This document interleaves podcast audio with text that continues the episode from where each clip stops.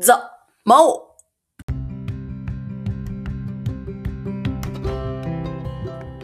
はい、こんにちは。ピッチョーチャンス激励マダムのマオです。というわけで、今日はですね、私、ウキウキなんですよ。いや、今日はですね、久しぶりになんかこう、すっきりしてますね。で、すっきりしてるっていうことをですね、瞑想について、えーご紹介したいと思います。っていうのもですね、今日の瞑想、私毎日今瞑想していて、もうかれこれどれぐらいかな ?1 ヶ月、2ヶ月、3ヶ月ぐらい続いてるのかな？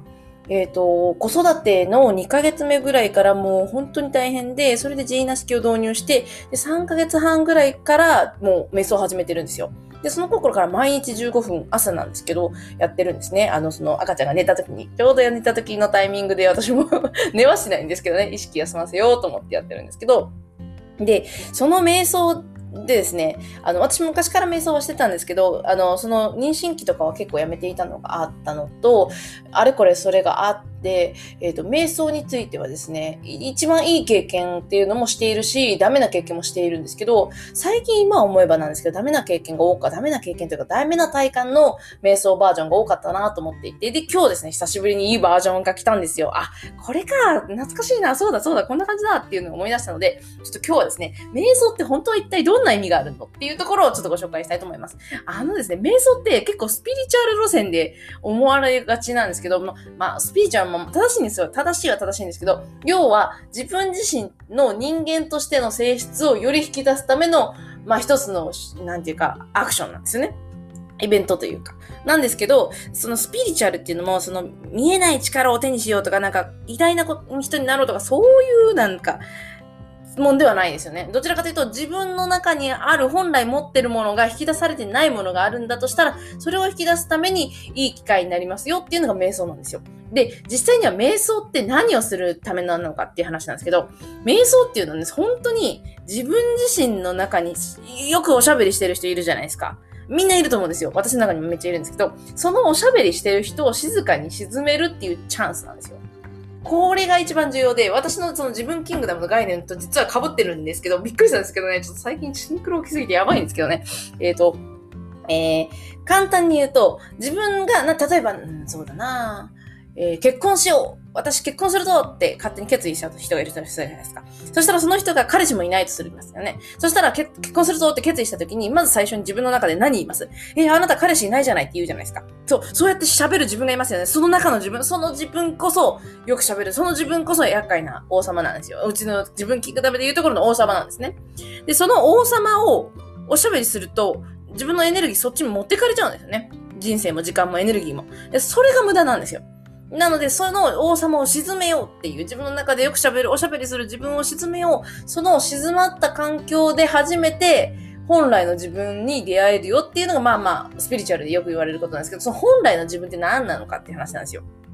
で、今ちょうど読んでた本では意志っていう表現なんですけど、うちのあの概念ですね。自分キングダムでは王子様、王子様が目覚めるのが大事なんですよ。要は何かっていうと、そのよく喋る自分っていうのは、まあ理性みたいなもん。うちの、あの、自分キングダムでは王の理性ってよく言ってるんですけど、理性ですよね。いわゆる考える、めちゃくちゃ考える自分。よく喋る自分。いろんな懸念とかをする自分。で、そう、その自分が自分だと思ってる人が多すぎるんですよ。だから瞑想が役に立つんですよ。その自分が自分じゃないよってことに気づくため。そのよく喋る、自分の中でよく喋る自分がいるじゃないですか。その人っていうのは自分の中の一部ではあるけど、本来の自分じゃないんですよ。っていう、じゃあ自分一体何なんだって言ったら、そのうるさいおじさん、うちの、ちょっと、すいませんね、うちの自分キングダムでどうしてもおじさんなんで、王様なんでですね、おじさんに扱いになっちゃうんですけど、えっと、そのうるさくよく喋る自分を、実は従える、その人が助言役っていう役に回る本来の王様って、王様っていうか王子様がですね、いるんですよ。つまり、えー、よく喋る自分は自分を助ける役割なんですよ。自分じゃないんですよ。じゃあ、その、助ける役割じゃない本来の自分はどうなのかって言ったら決めることなんです。決めて行動することなんですよ。決めて行動する自分が本来の自分なんです。で、それをサポートするのが本来うるさくよく喋ってる自分なんです。ところがどっこい多くの人の人生、私もほとんどよく、あの、その26年まで、26歳まで、あの、全く人生が暗かったっていう話をしてま、えーよくしてますけど、その26年間の間は、ずっとその、よく喋る自分が自分だと私も思ってたんですよ。で、そのや、その野郎に制御されてたんです、私自身が。でも、気づいたんですよ、ふと。あ、そうじゃない。そいつじゃないわ、自分ってことに気づいて、確かに、そのね、そのよく喋る自分っていうのも自分の一部ではあるんですけど、それがメインじゃないんですよ。だから、どんなに自分を否定する自分がいたとしても、その否定してる嫌なよく喋る自分は、自分なんだけどメインの自分じゃないんですよ。っていうね、まあ、ちょっと不思議な話ですけど、自分の中でも体感は絶対あると思うんですよ。誰しもがあると思います。そして誰しもが悩んでる人っていうのは大抵、大抵じゃない、もう全員ですね。絶対全員、そのよく喋る自分の一面に苦しめられてるわけですよ。で、じゃあ、その、じゃあ、そいつをどうすればおとなしくできるかっていうのが瞑想なわけですよ。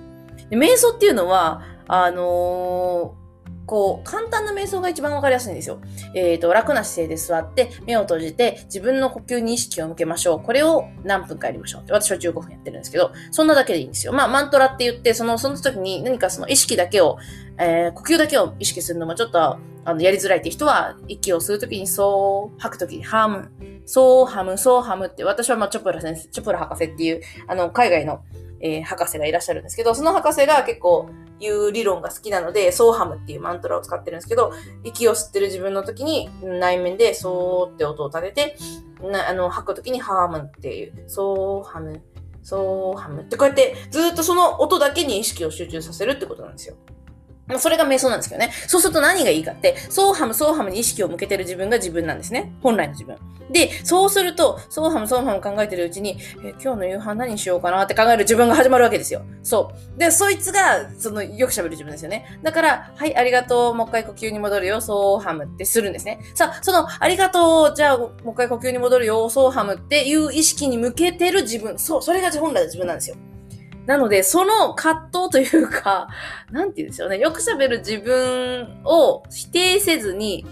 あの、はい、ありがとう、でも手放すよって言って、意識を呼吸に戻す。この、この意識の向け方、注意の向け方の方向を変えるっていう能力が本来の自分なんですよ。これがですね、物理的じゃないからなんかすごい感覚的な話になっちゃうんですけど、でも一番スピリチュアルじゃなく現実的に言えてると思うんですよ、今。私が。久しぶりにそう、それがあって。で、それがあった時はどういう風に感じるかっていうと、えっとですね、えー、ソーハム、ソーハムって最初はちゃんとにその音を聞いてるし、あのー、自分としてもこう意識というかはっきりあるんですけど、途中から時間がなくなるんですよ。音もなくなるんです。でも別に、あのー、そのうるさく喋る自分は絶対出てこないんですよ。っていうその状態になった時に完全に時間が止まるんですよ。これがすごい。で、気づけば、私の場合15分でタイマー鳴らすようになってるんですけど、その15分のタイマーが鳴るっていう感じなんですよ。なんで時間が止まるんですよ。だからたまに夢見てもそうじゃないですか。夢見た時でも本気で夢見た時って時間止まってますよね。あれに近くって、その、えっ、ー、と、なん、なん、他にどういう言い方もないんですけど、意識を向けているはずが、ソーハム、ソーハムってずっとそれに集中しているうちに、そのソーハムっていう音も忘れるわけじゃないんだなんかなくなるんですよ。で、え、周りの音も聞こえなくなるんですよ。で、完全に全てが停止する、時間が停止するって感じの感覚になって、気づけば時間がもう終わってるって、その15分が経ってるっていう感覚。この感覚が瞑想で一番いい時なんですよ。で、えー、今回、あ、そう、今日は朝それが起こったんですよね。すごい嬉しかったんですけど。で、何がそれの、それの何がいいのって話なんですけど、一番いいことは、あの、その瞑想によって、あの、なん、なんていうのかな。あの、自分の状態の、なんていうか、本来の自分を取り戻してるなっていう活力が湧いてくるっていうのはすごい間違いなくありますね。うーん、そのよく喋る自分がめちゃくちゃ喋ってる状態ってずっともやもやしてて、なんか自分の行動にも全部制限がかかってる感じがするんですよなんか、あの、よく私は足かせって言うんですけど、足にこう、くさびかなんかがついてて、そこから重い、重りがなんかいっぱいと、なんか奴隷のようについていて、とにかくちょっとでも歩こうとすると、それがすごい重いから、ああ、重い、歩けないって言って止まっちゃうみたいな。まあ、そういうのがない状態ですね。うん、なんか言い方悪いですけど、ちょっと宙に、宙にふわふわ浮いてる天使みたいな。ちょっとジャンプしたらビヨーンとなんか体験突入、体験を抜けるぐらいのジャンプできそうみたいなぐらいの気分になるんですよ。すごいオーバーなんですけど、ほんとそうなるんですよ。なので、あの、瞑想の素晴らしいところっていうのは、その、よく喋る、内面でよく喋って自分を散々否定して否定して非難してきて、あれこれ考えて、めちゃくちゃ自分もすごいとか、超、いろんなことを言うんですよ、その自分は。で、まあ今度、その自分キングダムの話するときに、その王様の話を聞けばですね、あ、この人絶対自分の中にいるわ。で、この人どうしたらいいんだって話になるんですけど、で、その自分自身の一面が本来の実は自分じゃなかった、もっとその、そのよく喋る自分よりもすごい自分が中にいるんだ。すごいというか、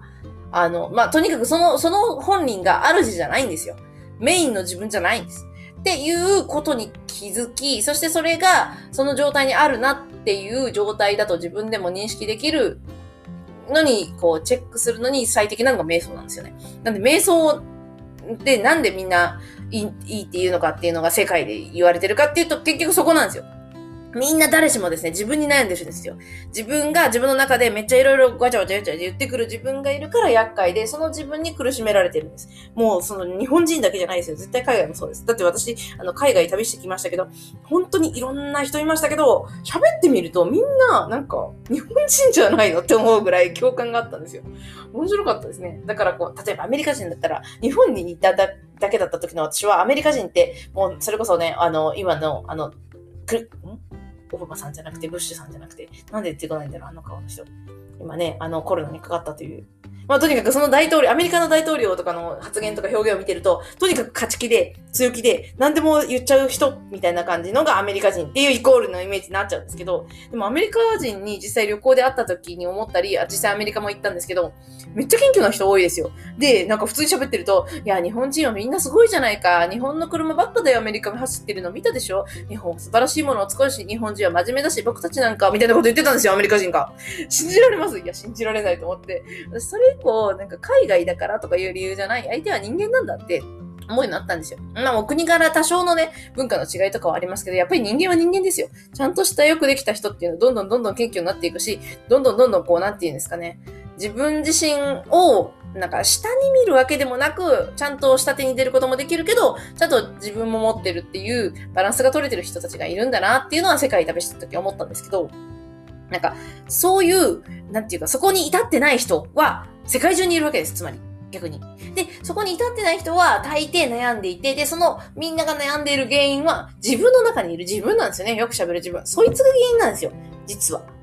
どんな悩みでも大抵の場合そうなんです。で、その自分を何とかすることができたときに、自分っていうことに悩まなくなるし、悩みってこと自体が解決に向かうなっていうのが分かって、私今、自分、えー、自分のことに関する悩み、自分自身に関する悩みを解決するっていうのを今メインには、ま、考えてるんですよね。その自分キングがムっていうのは、いろんな悩みに対応できる基本的な概念なんですけど、それを元にして何をまず最初に展開するかっていうと、やっぱりイラッと来た時のお怒りを沈め儀式っていうのも考えてるんですけど、これって自分のことなんですよね。自分自身をどう扱うかみたいなところの対応ができるいろんなワークだったり、方式を考えていこうと考えてるんですけど、で、そのね、中でもやっぱりその、自分自身の中にしゃよく喋る自分も、その存在のでかさ、と、そ、そいつがよく喋るとどんだけもやっとするかっていうのがすごいよくわかりました。ここ数日私多分そうでしたからね。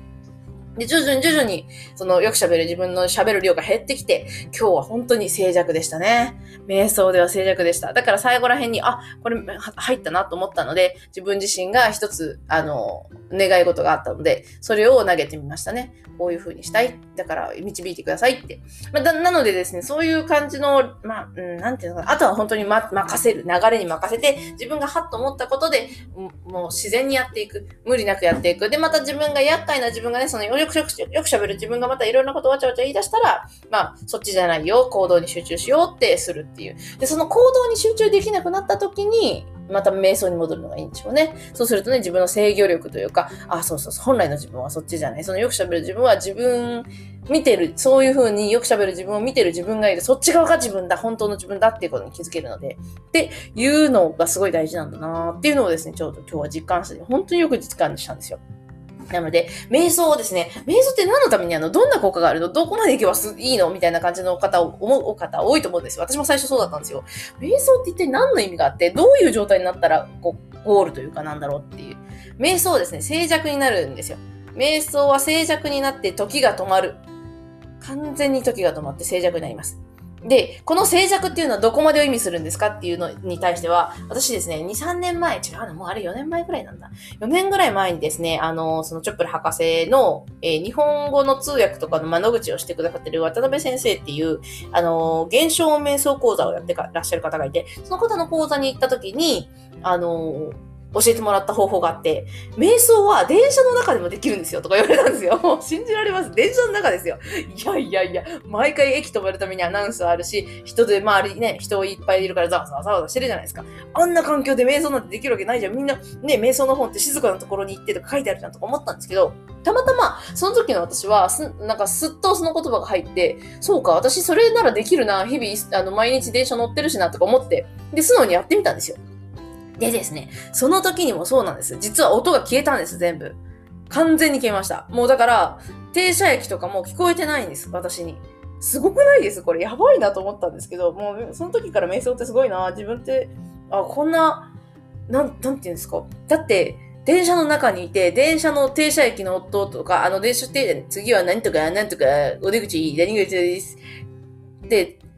next station is なんとかとか言ってるんですよ。あれが全部聞こえないんですよ。すごいですよね。っていう経験をしてるので、本当に静寂っていうのは完全に音が消えることと私は断言できますね。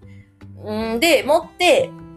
時が止まるは本当にもう次に起きた瞬間には違うところだったみたいなそんな気分ですよ。あの感じです。そうなれるんです。なので、今この話を聞いてワクワクされた方で瞑想を始めると多分、どんな感じだろうな、ワクワクみたいな感じの自分が今度は喋りやすいんですよね。それも喋ってる自分なので、はい、それもまた意識戻して、そうハムって、また意識呼吸に、自分の呼吸に意識を戻す。で、また、いやでも、こんな感じでずっとやってて意味あんのかな？今何分経ったんだろうとか、まあ、また考えるんですよ。で、またそれ考えてたら、あ、考えてる自分いるな。はい、元に戻って、呼吸を、呼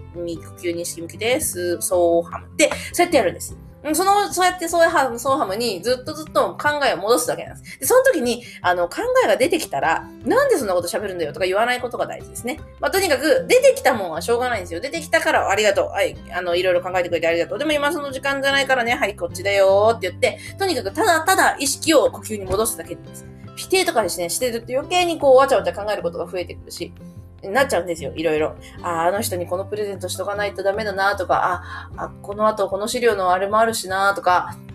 私だったら、あの、赤ちゃんに、ああ、赤ちゃんのあのミルクなくなりつつあるな、買わなきゃな、あ、おむつもかもしんないな、あ、あの、あの、それ、あの薬局行こうかな、でもあの薬局の、違うな、隣のクま、あの、お店のクーポン残ってるから、先にあそこの薬局だな、とか、どんどん考えていくんですよ。考えがどんどんどんどん曲がっていって、広めいていって、次から次へといって、これがひらめきかみたいなことを考えるときもあるんですけど、あとですね、瞑想中のひらめきって、いいんですけど、あんまり良くないらしいです。というか、その瞑想中にひらめくこともいいんだけど、それよりももっとその瞑想が終わった後で意識し、意識というか普通に暮らしてる中でハッとくる方が、やっぱインパクトが強いっていうのを、チョプラ博士が言ってたよ、みたいなことをですね、おっしゃってたんですよ、渡辺先生が。で、私もそれをその後数年検証してるんですけど、そうだなと思います。瞑想中はね、やっぱりその、考えてる、アイデアが浮かんだって言ってる時点で、それやっぱり喋ってる自分の方で、本当のひらめきとかじゃない場合が多いんですよね。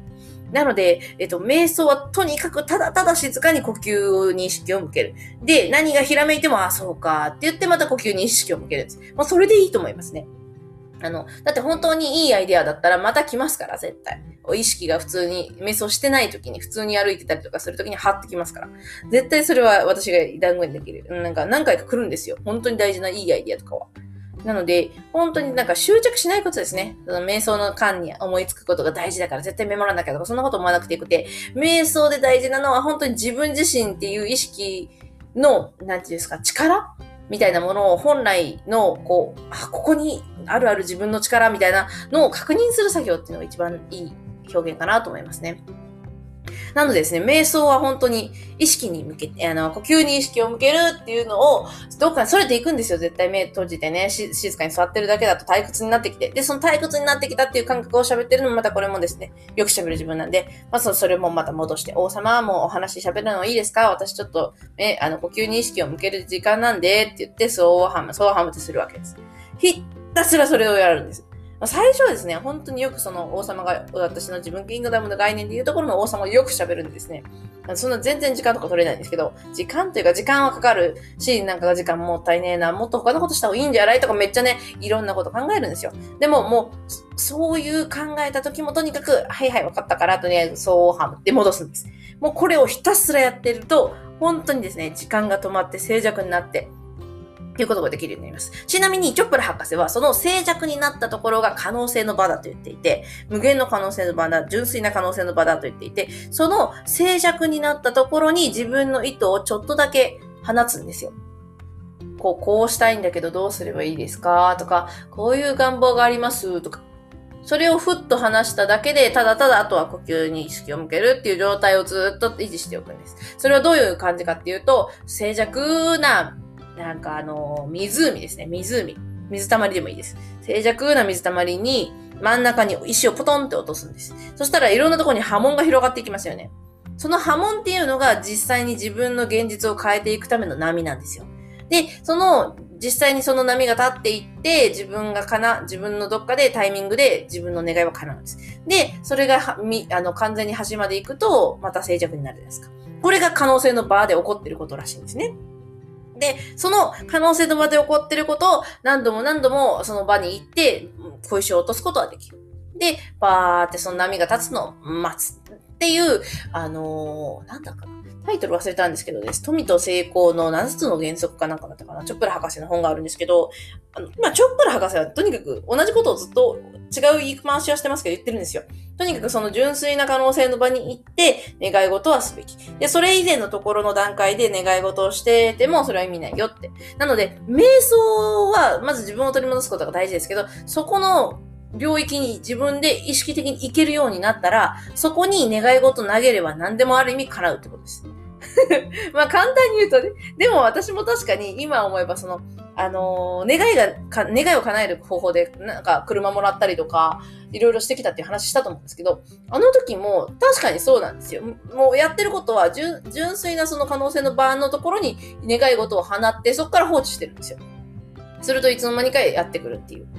うん、っていう表現にもいて、できるなと思って。まあ、その時は意図的にその、わざわざ瞑想とかしてた時の願いではないんですけどね。本当にだからその状態っていうのは瞑想しなきゃいけないわけではないんですよ。本当に意識と、意識というものが純粋な可能性の場っていう空間、空間ではないんだけど、なんて言ったらいいですか、そういう意識状態になってる時に放った願いっていうのは叶うんですよ。その放つっていう波が立つから。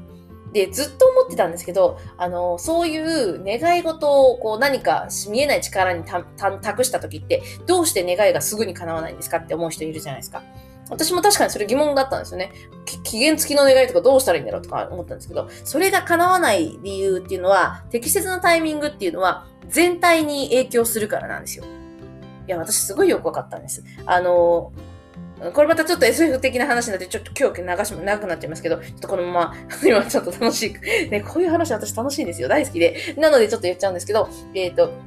まあ、量子力学は量子物理学っていう、まあ、アメリカとかね、海外では結構盛んに言われてるんですけど、そういう力によると、あの、そういうた、そういう学問の研究によると、えっ、ー、と、原子のな、原子の中にももっと小さな粒子っていうのがあって、その粒子っていうのの、もっとそれを砕いていくと、電子と、素粒子だったかな？に、なんか分かれるらしくて、とにかくですね、そのちっちゃいちっちゃい原子よりもっとちっちゃい世界に行っていくと、なんかですね、ほんの一、えっ、ー、と、99.8%ぐらいが空白。無の空間。で、それの一部のところにそういう粒子だったり電子だったりっていうのが存在してるみたいな感じの考え方、考え方じゃない、そういう状態だってことが分かったんですよ。つまり、何が言いたいかっていうと、私たちって原子で、原子が最小単位で、その原子同士が結びついて分子になって、分子がなんかどんどんどんどんでかくなって、あの、いろんなものになってるっていうふうに言われてるから、固形物は固形物だと思ってるじゃないですか。ところが、本当はめっちゃ細かく見ていくと、実は固形物なんて存在してなくて、すべてのものが繋がっていたと。そしてそれは、えっ、ー、と、波によって構成されてるっていうのが、まあ、まあ、ざっくり言いましたけど、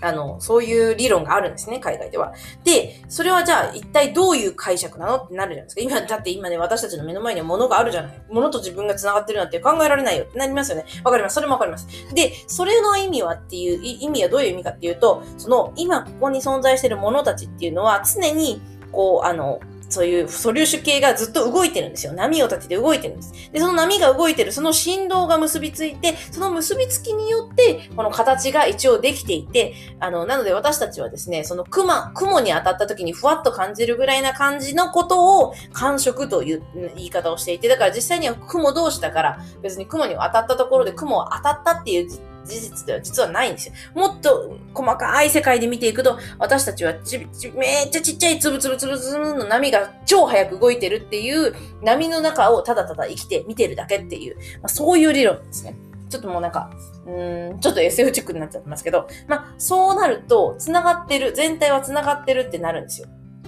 なので、例えば自分の周りにあるものたちと自分っていうのは全然別の固有のものと思ってますけど、実は繋がってるんですよ。で、あの、その原、その、その原、その前提か、にすると分かりやすいんですけど、例えば、その、か、えー、か純粋な可能性の場っていう自分の、あの、無意識のレベル、意識の深いところに入っていって、で、そこで願いを話すとしますよね。なるっていうものだったんだなっていうのですごい最近は納得してます。なので、あの、期限決めて願い事するってもう無茶です。それはやめといた方がいいです。そんなに強要力の、強制力のある願いって、うーん、なんか違うんですよ。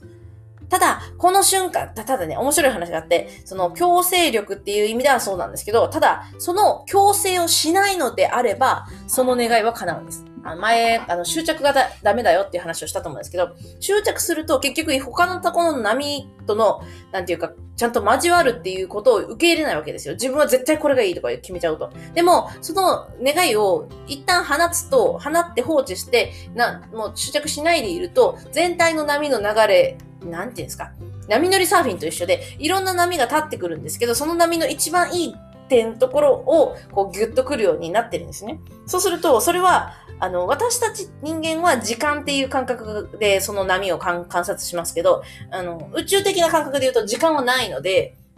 なので、その、なんていうか、例えば、そうだな、あの、野球選手が絶対この次にホームランを打ちたいって願ったとしたら、あの、その、その瞬間ね、バットを振る瞬間、3秒後のバットを振る瞬間に当たらないかもしれないけど、うまくいけばいいなっていうふうに願いを放って、それを、あの、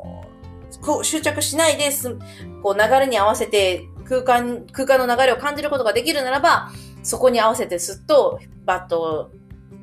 振れば当たってホームランとかね。行くわけですよ。なんて言い方をしたらいいんだろう。だから、この願いを執着せずにであれば、その時間的な制約を超えて願いは叶うことがある。しかし、そこに絶対っていうような執着をも出て出してくるとダメ。で、だから時間的な制約を執着するんだったらダメってことですね。で、執着しないんであったら叶う。でも時間的制約をつけてる時点で執着してるんで結構難しいと思うんですよね、それね。というふうには思いますけど、だから土壇場でよく神頼みしてなんとかなったっていう話があるのは、あれは土壇場だからこそお願いしますとは思いつつも、どうにもなるはずがないかもしれないってことも自分の中で覚悟してる時に一番うまくいくんですよね。っていう、すごい、なんて言うんですよ。なんでこんなね、不思議な仕組みなんだろうと思いますけど、でもそれは、なんていうか、なんかもう我々ね、こう、素生物というかもう、人間とかのレベルじゃないですよ。でもはや、この家家の周りとかで、全部自分の周り、地球全体が一つのね、波なんですよ。一種の。だから、その全体の波で動いてるっていう同族なので、その全体の波には抗えないわけですよ。だから願いが叶わない時っていうのは、全体の波でもっと優先されるべき波がある時とかは叶わないわけですよ。だから自分の個人的な悩みは本当に叶いづらい。叶いづらい、叶うことももちろん叶うんですけど、やっぱりもっと高高次なね、あの、願い事だったりのために波が来てるんだとしたら、それがやっぱり優先されるっていうのは、やっぱりもう、なんか、全体が一つだからなんだろうなっていうふうには納得ができるなと、私は思ってるんですけど、皆様はどう考えらっしゃいますかね？どう考えらっしゃいますかね？って意味不明。まあ、そんな感じでですね、ちょっと今言っときますけど、私酔ってないですからね。めっちゃ楽しいだけです。ただ、こういう話をね、できるのはすごい嬉しいなってことです。というわけでですね、今日は瞑想についてお話をしてきましたけれども、いやー、瞑想やっぱり大事ですね。ってすごい今日は特に思ったので、その話でした。明日ね、な、何話すかね。まあまあまあ、でもじゃあ明日ゲストがちょっと来るんでですね、もしかしたら収録できないかもしれないですね。まあでも本当に日々いろんな気づきと、あといい経験とね、自分のいい体感がたくさんできるっていうのはいいことだなと思っていて、いやー、本当にね、ここ、ここ数日、本当にここ数週間かな、いろんなことでコントントントンとしましたけど、でもこの混沌も今振り返ってみると、そうそう、やっぱり混沌とするっていうのはこういうことかっていうのを体感しておかないとダメだよなと、悩み解決テーマをね、やろうとする人間は捉えるわけです。というわけで、えー、今日最後までちょっと長かったですね。はい、最後までご視聴ありがとうございました。激励マダムのままでした。